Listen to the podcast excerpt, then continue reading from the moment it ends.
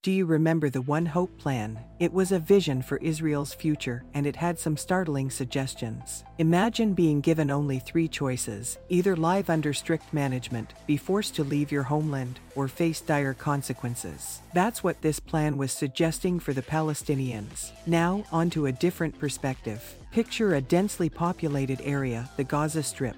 Out of its 2.5 million residents, half of them are children. And here's something that might shock you in recent conflicts, the majority of casualties in Gaza were civilians. On the other hand, the ratio was much lower on the Israeli side. It's not about taking sides but understanding the human impact of such events. Speaking of stories, have you ever thought about what it feels like living under restrictions where even basic things like ginger, sage, and potato crisps are banned from being imported? That's the reality for those in Gaza. Such bans aren't about safety but power dynamics, reminding people of who's in control.